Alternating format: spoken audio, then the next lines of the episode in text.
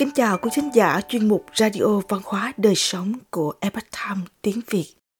Hôm nay, chúng tôi hân hạnh gửi đến quý thính giả bài viết Truyền thừa gia phong, giữ gìn gia pháp là tài sản quý giá nhất cho con của Lam Khanh.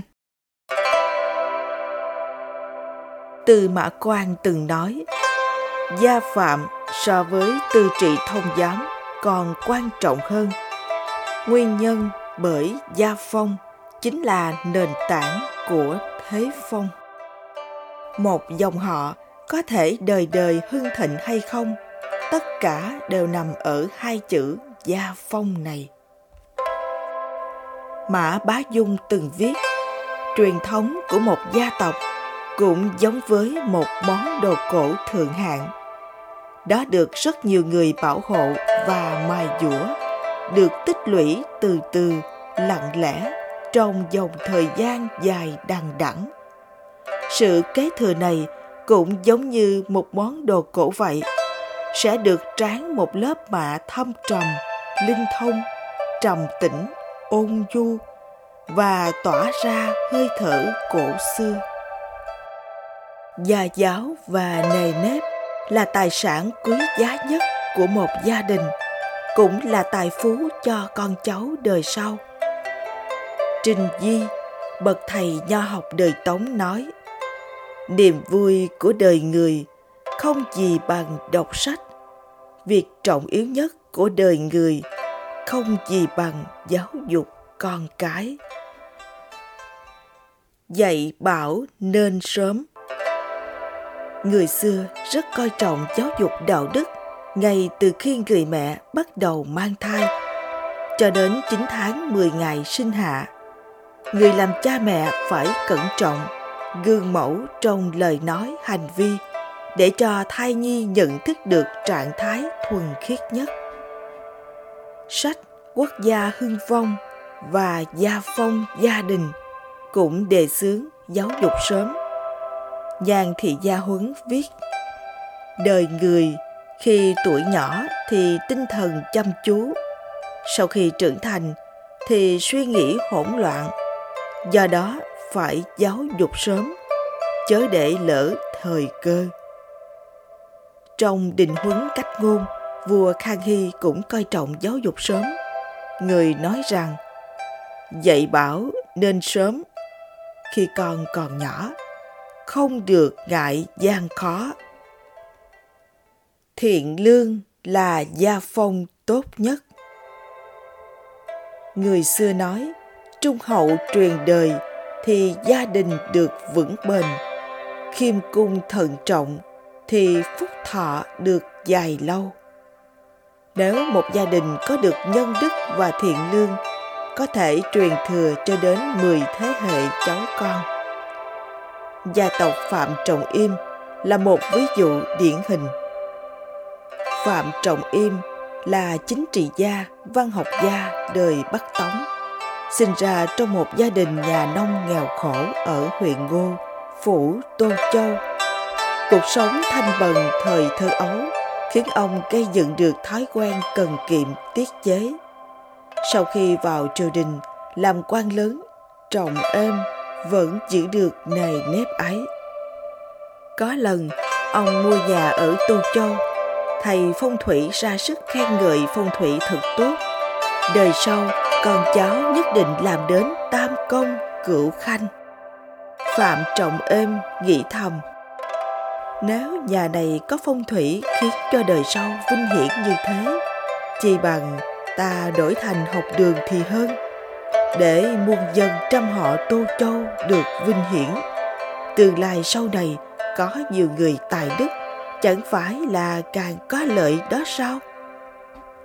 Ông lập tức đem ngôi nhà quyên góp, sửa sang thành học đường. Quả là thỏa nguyện ấp ủ bao lâu nay của những trẻ nghèo không có tiền đi học. Ông có bổng lộc khá cao, nhưng không vì thế mà hư nát trong dục vọng tiền tài.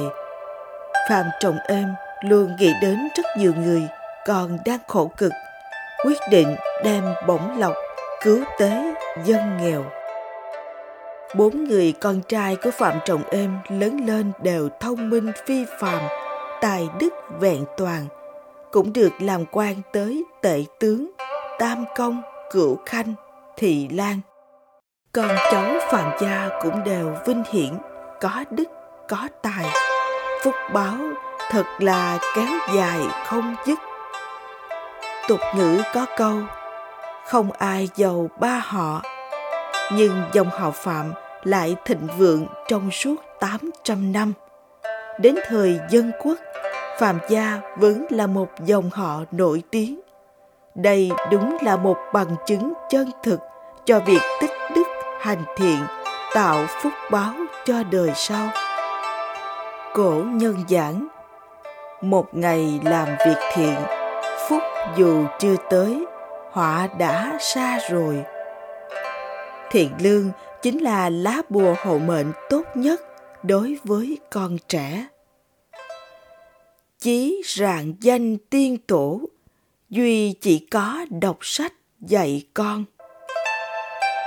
Hoàng đế Khang Hy thường dành 2 tiếng từ 7 giờ đến 9 giờ sáng để đích thân tới kiểm tra việc học tập của con cái. Ông sẽ chọn ngẫu nhiên một đoạn kinh thư và yêu cầu một hoàng tử phải đọc thuộc lòng. Hoàng đế Khang Hy nói, Khi còn trẻ, ta có thể đọc to một quyển sách 120 lần và sau đó là đọc thuộc lòng nó 120 lần. Một đại thần hỏi, liệu đọc thuộc 100 lần có khả dĩ không ạ? À? Khang Hy trả lời rằng, nhất định phải đọc thuộc đúng 120 lần thì mới đạt yêu cầu. Trước khi trở về hoàng cung để giải quyết việc chính sự, ông cũng không quên nhắn nhủ các lão sư. Các khanh không nên biểu dương con trẻ, mà hãy phê bình chúng nhiều hơn nữa. Có như vậy, chúng mới không tỏ ra kêu ngạo. Từ trong trang sách, có thể giúp trẻ hiểu biết gian sang, nhân tình thế thái. Hơn nữa, còn có thể cảm ngộ sâu sắc về nhân sinh của các bậc hiền triết. Bụng có thư ký tự hoa. Đọc sách, khí chất tự nhiên sẽ thay đổi. Đọc sách giúp mở rộng nhãn quan thế giới của trẻ nhỏ. Động lực tinh thần tự như được nuôi dưỡng. Lòng dạ rộng rãi, ánh mắt cao xa, trở thành một con người phong phú. Đọc sách chính là thói quen tốt nhất của một gia đình, là cách giáo dục tốt nhất đối với con trẻ. Học tập quan trọng nhất là ở tu thân dưỡng đức. Âu dương tu nói ngọc không mài dũa thì không thành món đồ quý. Người không học thì không biết đạo lý. Người xưa coi việc giáo dục con cái là trọng trách của cha mẹ. Nuôi con thì phải dạy.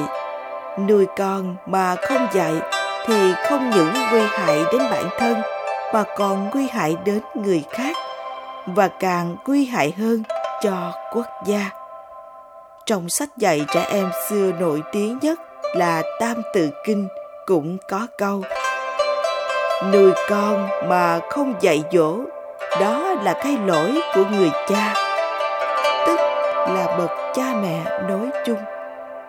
Dạy dỗ mà không nghiêm, đó là sự lười biếng của người thầy.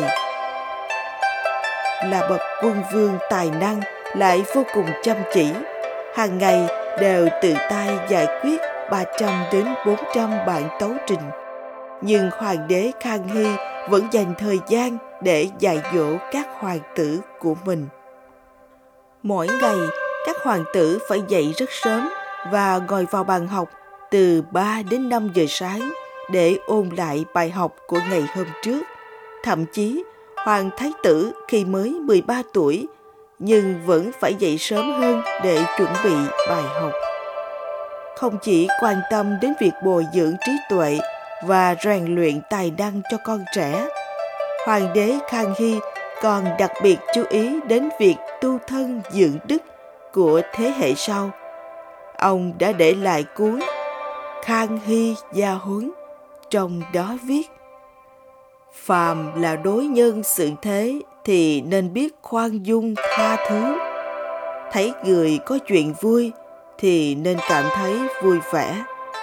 Thấy người có việc buồn thì nên cảm thông. Những điều này đều có lợi cho mình. Nếu ghen tức với thành công của người khác, vui vẻ trên thất bại của họ thì có ý nghĩa gì? Ấy là tự ôm những suy nghĩ xấu xa vô ích.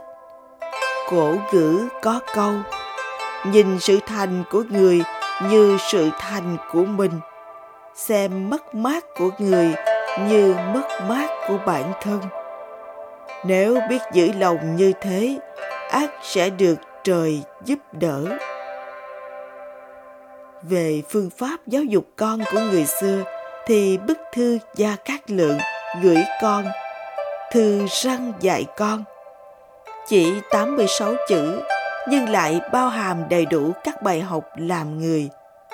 Trí tuệ hơn 1.800 năm trước ngày nay vẫn còn nguyên giá trị.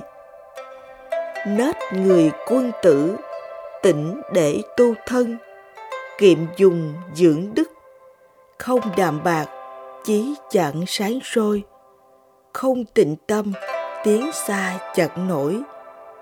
Học cần tâm tĩnh, tài cần phải học.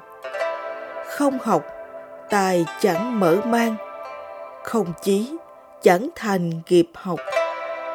Biến nhát, ắt chẳng thể tinh thông, nóng nảy, sao tu thành tâm tính. Tháng ngày vùng vụt, ý chí qua đi, thân đã già nua, chưa hiểu sự đời. Nhà rách sầu bi hối thì đã muộn. Một dòng họ có thể đời đời hưng thịnh hay không tất cả đều nằm ở hai chữ gia phong.